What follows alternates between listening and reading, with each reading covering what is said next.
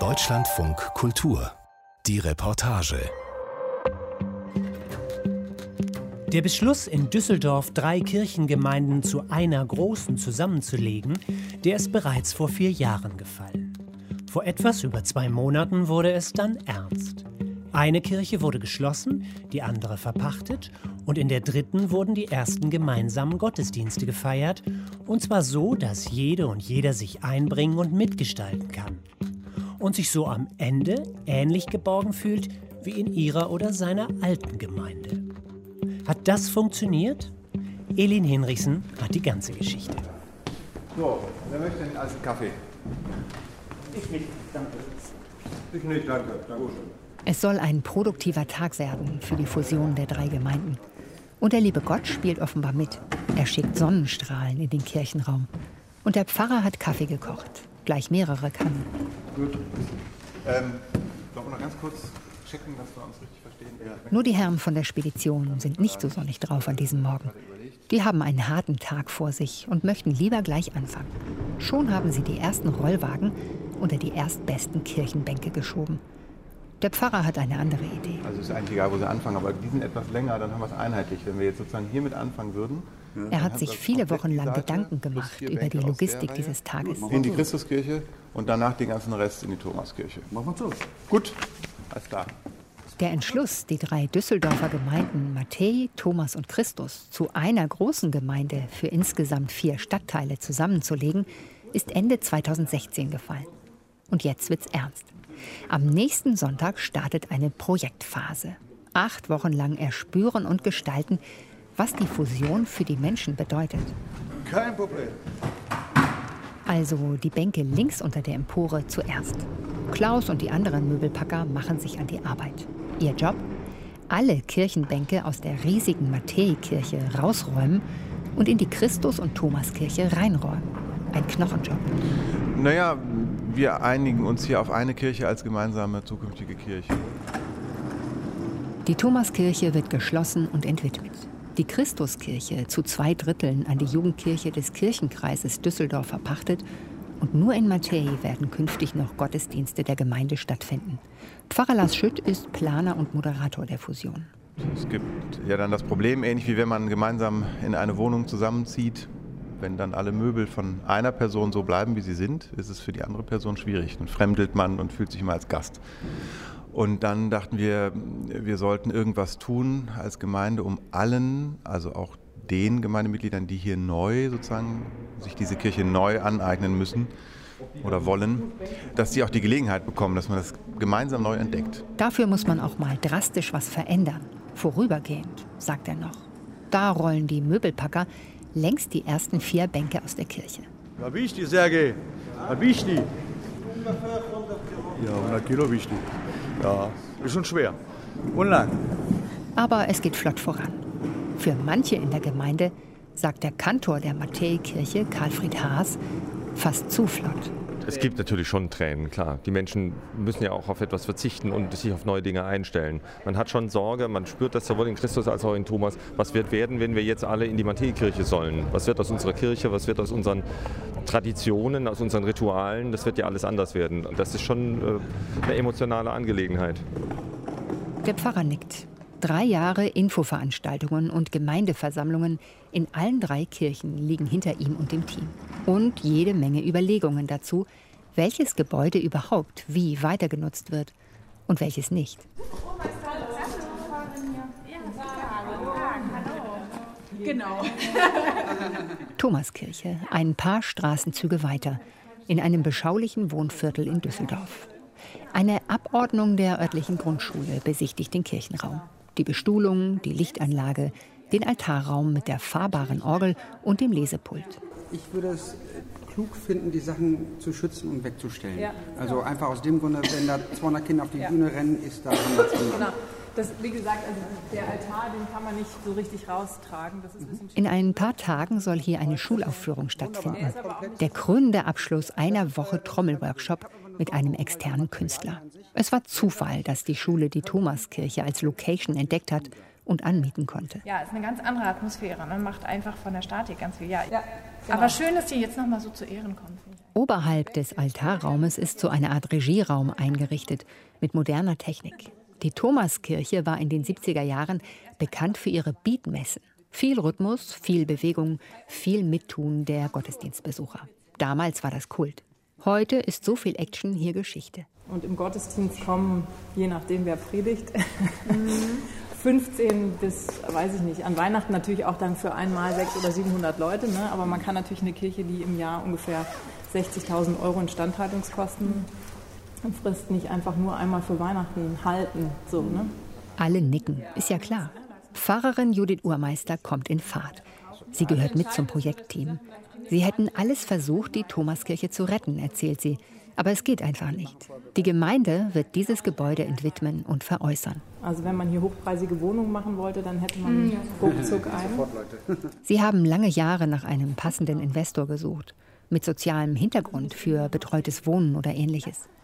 Vielleicht kommt er ja auch noch, dieser Messias. Aber für den Moment wollen sie nicht länger auf ihn warten, erzählt die Pfarrerin. Sie wollen Gemeinde aufbauen und gestalten.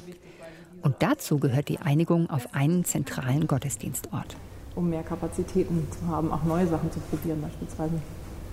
Und deswegen haben wir da jetzt ausgeräumt, weil da die Kirchen fest, festgeschraubt sind und man gar nichts bewegen kann da. Ja.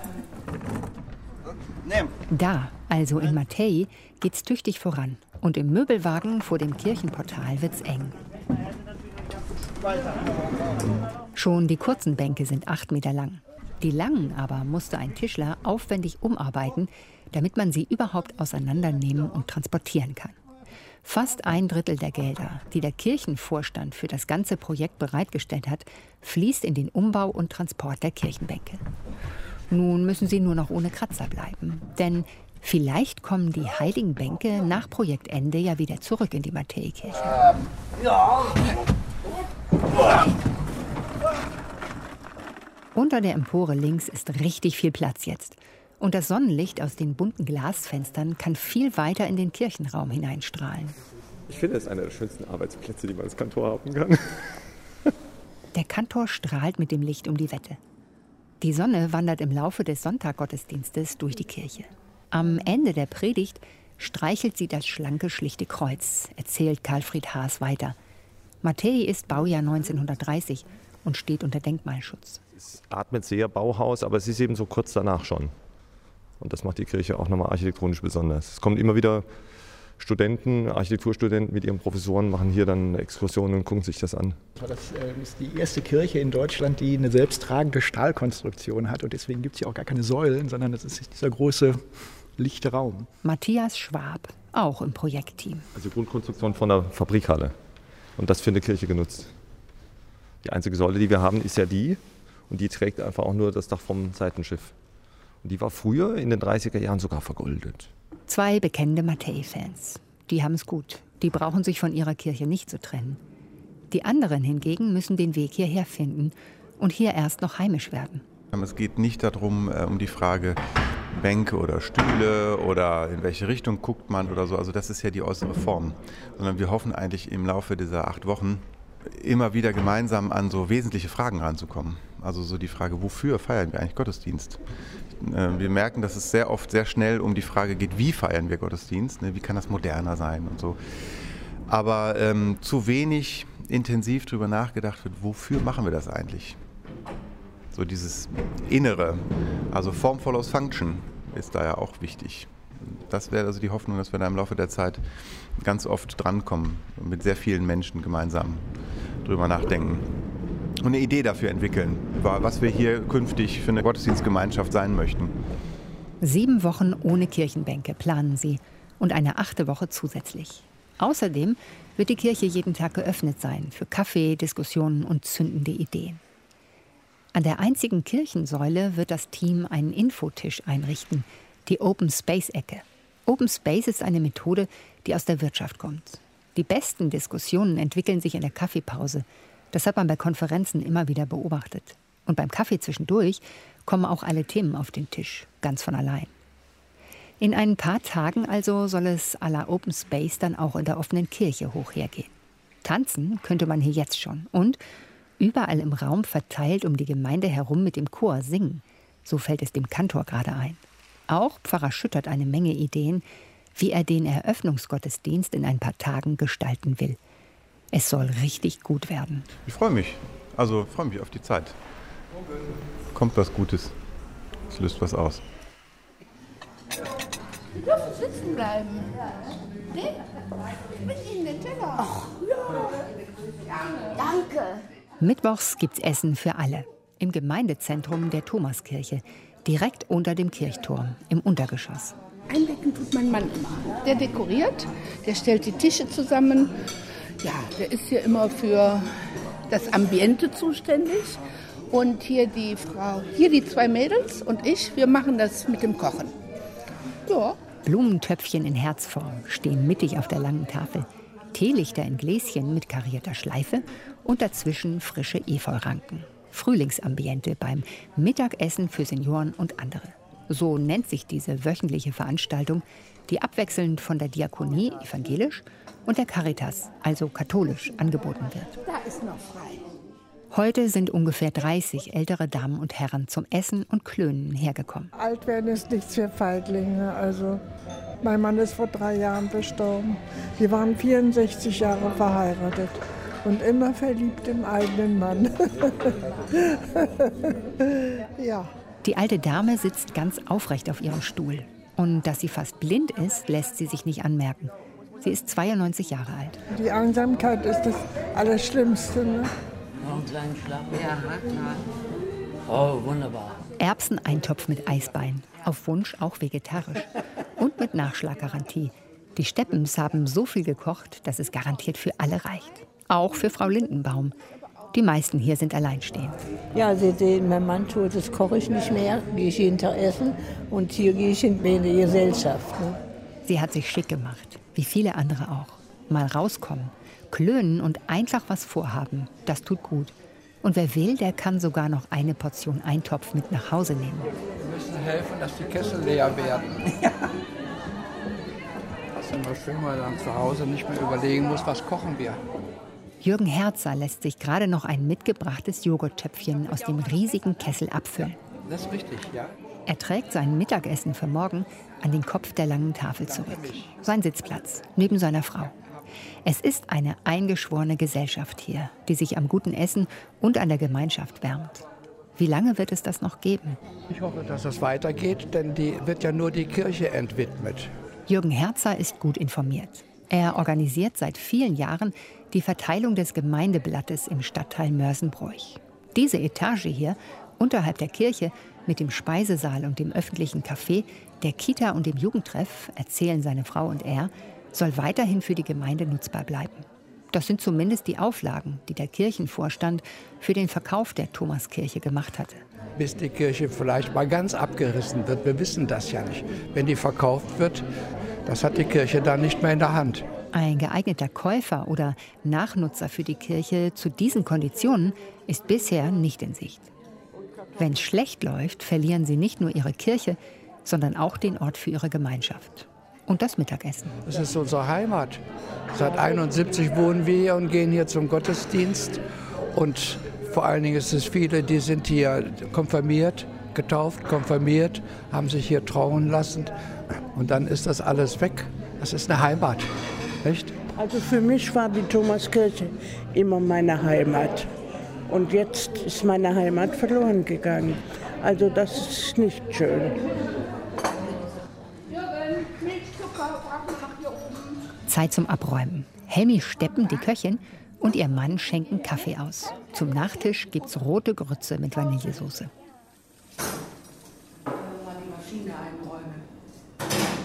In der Küche haben die beiden anderen Helferinnen schon mit dem Aufräumen begonnen. Auch sie machen sich so ihre Gedanken über die Zusammenlegung der Gemeinden. Es sei doch Schwachsinn, sagt die eine. Ich finde ja. Ja. Also da habe ich gar nicht so Interesse dran, mir ist es egal. Ich finde es nur schade für die älteren Damen, die nicht mehr so weit laufen können, wenn die Kirchen so äh, zentriert, ganz weit weg sind, dass sie nicht mehr in die Kirche gehen können, ne? weil sie es einfach äh, körperlich nicht mehr schaffen. Ne? Ist schon schön, wenn man mehrere Stellen hat, ne, wo man gehen kann.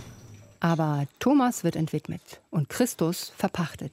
Für Gottesdienste bleibt dann nur noch Matthäi, die Kirche in der Mitte. Die sieben Wochen ohne Aktion ist eine Art Probelauf für alle.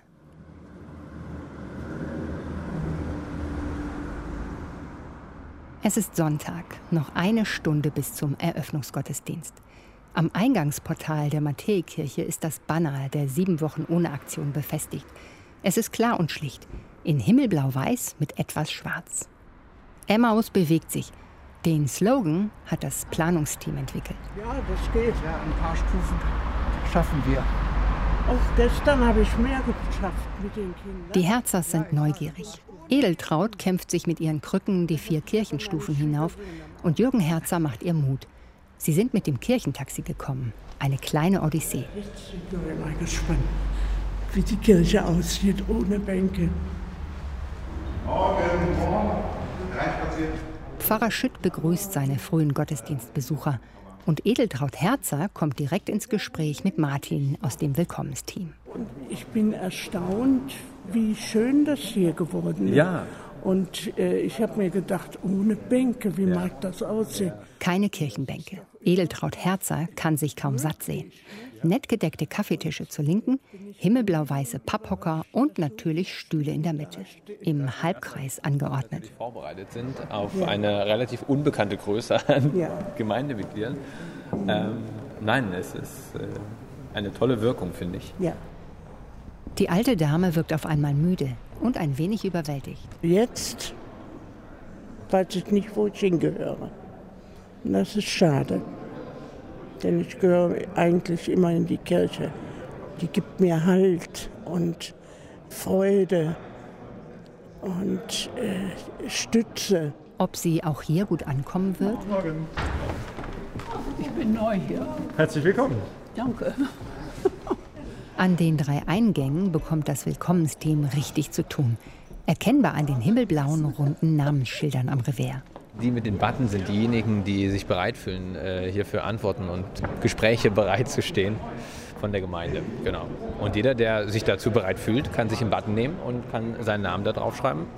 Und für andere, die vielleicht noch nicht so oft hier waren, auch sich anbieten für Gespräche. Der perfekte Gastgeber. Martin ist von Beruf Hotelier und außerdem ehrenamtlich im Kirchenvorstand.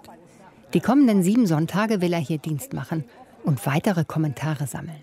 Man kommt rein und es ist eher wie eine Feier. Und es ist offen und es ist einladender. Fand ich äh, sehr schön als Beispiel. Kirche ohne Kirchenbänke. Das wollen die Leute erleben.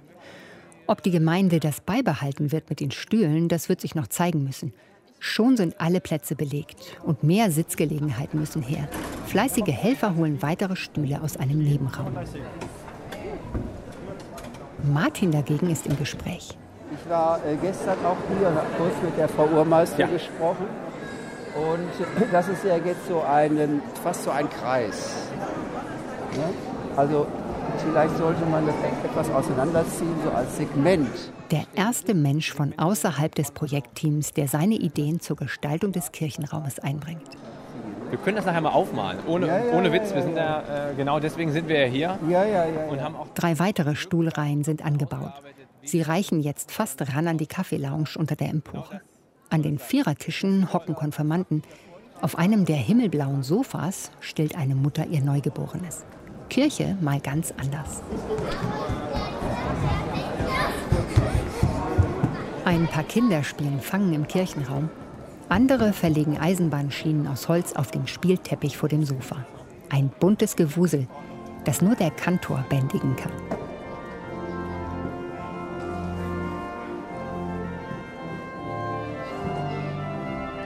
Pfarrer Schütt wird gleich während der Predigt frei im Raum umhergehen. Er hat sich auch so einen himmelblauen Willkommensbutton angebappt an sein blaues Sweatshirt.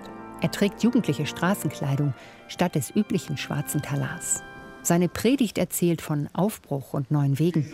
Und sie endet mitten im Raum, in dem freien Raum zwischen den Halbkreisen. Hier dürfen dann auch Gottesdienstbesucher hereintreten und Fürbitten halten. Viele bitten Gott darum, dass Gutes aus diesem Projekt erwachsen möge. Es sind besondere Augenblicke, auch als der Kantor zu singen beginnt, im Wechsel mit der Gemeinde und er ebenfalls verschiedene Positionen im Raum einnimmt. So einen Gottesdienst haben die Gläubigen in der Matthäkirche noch nie erlebt. Ich fand es auch großartig, dass man endlich mal die anderen Gemeindemitglieder sieht, statt immer nur den Rücken. Ähm, inhaltlich fand ich die Predigt hervorragend, die Lieder großartig. Also ich habe selten so einen tollen Gottesdienst erlebt. Ja. Das ist ein anderes Gefühl. Sonst kommt man rein, setzt sich in irgendeine Kirchenbank, sieht die anderen Menschen von hinten und hat eigentlich nur so Kontakt mit dem, mit dem Pfarrer. Aber jetzt durch dieses Halbrund hier, das ist so ein anderes Gefühl von Gemeinschaft. Kriege schon wieder Gänsehaut, wenn ich das erzähle. Ich musste auch mir zwischendurch ein paar Tränchen verdrücken.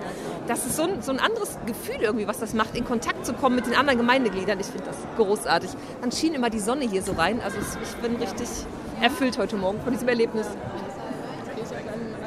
gemacht. Und neben mir saß eine junge Dame, die sagte, aber es sind ja so viele Leute hier. Aber es ist ja klar, wenn aus drei Gemeinden, sagen wir jeweils 20 kommen, die sonst so eine Kirche so leer aussehen lassen, aber heute sitzen hier, ich weiß nicht, 60, 80, das ist einfach viel besser. Nee, es sind 120, ja. glaube ich. Ich habe sie grob gezählt. Ah. 120. Aber, aber es, es macht mehr Spaß. Total, ja, ja, ja. Ganz schön, ganz schön. Auch, dass sich hier der Sänger bewegt hat, der Pfarrer bewegt ja. hat und so in der Kirche, das ist ja einfach großartig. Ganz, ganz schön. Es war wirklich ganz viel Bewegung in diesem Gottesdienst und ja. das finde ich eben so toll, weil sonst mit den Bänken wirkt das hier so steif und das, äh, ja, äh, hat richtig so Dynamik bekommen. Die vier suchen sich einen Platz an einem der Tische, Kaffee trinken und Kuchen essen. Am Infotresen der Open Space Ecke werden fleißig Fragebögen studiert und mitgenommen. Und jetzt tauchen auch die Herzers aus der Tiefe des Raumes wieder auf. Ein wunderschöner Gottesdienst, das müssen wir sagen. Also wir sind begeistert. Ja, muss ich auch sagen. Bin angenehm überrascht. Beim Rausgehen schütteln sie Pfarrer Schütt noch die Hand. Sie wollen wiederkommen. Was für ein Auftakt. Pfarrerin Urmeister ist auf dem Sprung. Es ist ein paar Tage später. Und man muss eigentlich immer reisen. Deswegen hat mein Mann mir jetzt diesen Reiserucksack gekauft. Auf dem Sprung sein ist hier Teil des Pfarrberufes. Die fusionierte Gemeinde ist riesig geworden. Sie erstreckt sich über den gesamten nördlichen Innenstadtring von Düsseldorf. Das sind insgesamt vier Stadtteile. Das heißt, vom Südfriedhof, wo sie heute Morgen eine Bestattung geleitet hat, bis hier ins Pastorat an der Thomaskirche, wo sie mit Mann und Kindern wohnt, sind es locker mal 30, 40 Minuten pro Weg. Aber das ist, genieße ich auch total, weil auf den Wegen ich meistens die besten Ideen habe und auch am meisten Leben ja auch mitkriege. Ne? Bahn fahren, an der Haltestelle stehen und so. Da kriegt man auch mit, was in der Umgebung so los ist, was die Menschen da so bewegt. Es ist eine bunte Gemeinde. Von arm bis reich ist alles dabei und auch ein bisschen Multikulti. Urmeister hat sich diese Gemeinde mit Bedacht ausgesucht. Es ist ihre erste Stelle als ordinierte Pfarrerin. Eine traditionelle Gemeinde, sagt sie, wäre nicht ihr Ding gewesen. Sie steht für den Aufbruch, für neue Formen der Kirche. Da ist sie hier genau richtig. Wo sie im Team mit sechs Pfarrerinnen und Pfarrern jeden Tag neue Strukturen entwickeln und ausgestalten kann und auch muss. Was auch natürlich emotional anstrengend ist, ist mit den ganzen Verlustängsten, mit der Wut, mit der Aggression umzugehen, die natürlich ähm, kommt, weil wir Kirchen schließen müssen und weil ähm, völlig zu Recht die Leute traurig sind und wütend und natürlich in so einer großen Gemeinde die Kommunikation auch immer ein Thema ist. Wie erklärt man treuen, traditionellen Kirchgängern, dass sich was ändern muss? Dass Kirchengebäude mehr Geld kosten, als an Kirchensteuern je wieder hereinkommt, weil die Menschen reihenweise aus der Kirche austreten oder wegsterben. Judith Urmeister beschäftigen diese Dinge schon seit dem Studium. Was kann Kirche bewirken? Und was hat der liebe Gott überhaupt den Menschen noch zu bieten in unserer Zeit? Also für mich ist eigentlich die Übersetzung für Gott Leben. Für mich ist eigentlich nicht so interessant, wer Gott ist, sondern wie er wirkt. Und äh, da sehe ich schon viel, viel, viel von seinem Wirken in der Stadt, was zwischen den Menschen passiert. Alleine, dass wir jetzt hier so eine Bewegung reinkriegen in eine Situation, ja, in eine krisengebeutelte Situation eigentlich, ich glaube nicht, dass wir das alles alleine machen können. Ich glaube schon, dass da ein Geist wirkt, der Leben bringt einfach, so blöd sich das anhört. Und ich würde es auch nicht machen, wenn, der, wenn ich keine Wirkung sehen würde. Sie ist auf dem Weg zur Kirche. Matthäi hat in diesen sieben Wochen Emmaus bewegt sich jeden Tag verlässlich ab 15 Uhr geöffnet. Urmeister ist heute Nachmittag eingeteilt zum Open Space Dienst, also Einfach nur da sein im Kirchenraum. ansprechbar und gesprächsbereit. Was ist denn hier los? Die beiden anderen sind auch schon da. Eine Pressbüterin, eine Ehrenamtlerin. Hallo. Ja. Na? Schon der erste Gast? Offene Kirche zu dritt, mit wechselnden Pfarrern und Freiwilligen. So hat es sich das Projektteam ausgedacht. Mitten im Raum sind 20 Stühle aufgestellt, dieses Mal im Kreis. Am Abend wird eine Andacht hier stattfinden, als Teil der besonderen Aktion. Auf der Empore versucht der Kantor, sich auf die veränderte Akustik einzulassen. Ihm fehlen jetzt doch die Kirchenbänke. Sie haben mit ihrem Holz und den Kissen viel Hall geschluckt. Gäste kommen bis 18 Uhr überhaupt keine. Aber in den wechselnden Konstellationen können sie sich auch so über Gott, den Glauben und vor allem ihre Vorstellungen von Gemeinde unterhalten. Es geht bei Emmaus bewegt sich nicht darum, neue Schäfchen für die Kirche zu gewinnen, sondern die bisherigen Schäfchen aus allen drei Gemeinden in einer neuen Herde zu vereinen. Und dabei auch die alten, treuen Schäfchen im Blick zu behalten. Es ist Sonntag, der zweite Projektsonntag. Wieder scheint die Sonne. Und wieder trägt Martin, der gelernte Hotelier, seinen blauen Button am Revers. Es wird sehr langsam hier knapp mit unserer Broschürenwach. Dieses Mal verteilt er Gesangsbücher und das Gottesdienstblatt am Eingang. Willkommenskultur heute ganz klassisch. Ja, die Lage ist so, dass wir ein relativ volles Haus haben mit einer wieder mal neuen Formation. Und das ist witzig, auch die Leute zu beobachten, die hier reinkommen und man hört eigentlich immer, ah, wieder was anderes. Die Stühle sind heute in einem großen flachen U angeordnet, sodass alle von ihrem Platz aus den Altar sehen können. Das ist wieder die spannende Frage, wo setze ich mich heute hin? Das ist die Frage. Und es gibt auch schon ähm, ja, Erfahrungswerte und dadurch sitzt man heute manchmal, habe ich gehört, woanders als beim letzten Mal.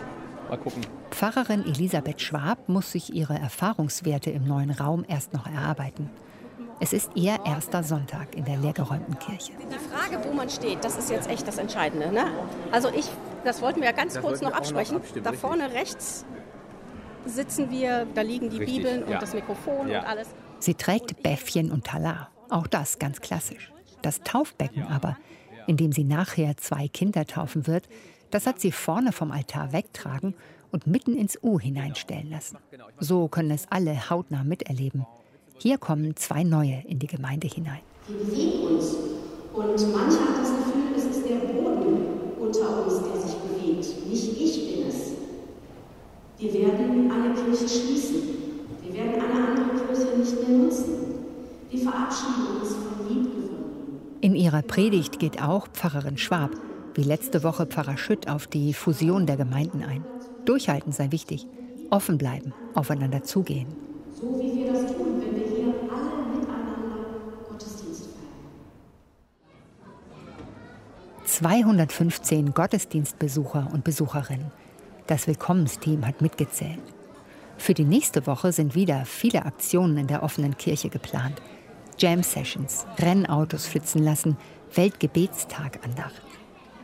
Pfarrerin Urmeister nimmt ihren Sohn auf den Arm und schaut auf das bunte Treiben. Was ist ihr Wunsch für die zusammenwachsende Emmaus-Gemeinde? Und ich wünsche mir, dass wir ähm, die große Vielfalt und die Andersartigkeit, die da ist, nicht gegeneinander verwenden, sondern es irgendwie schaffen, uns so zu lassen, wie wir sind und trotzdem einen gemeinsamen Kern zu finden. Die Herzers aus der Thomaskirche waren heute nicht im Gottesdienst. Vielleicht kommen sie nächste Woche wieder.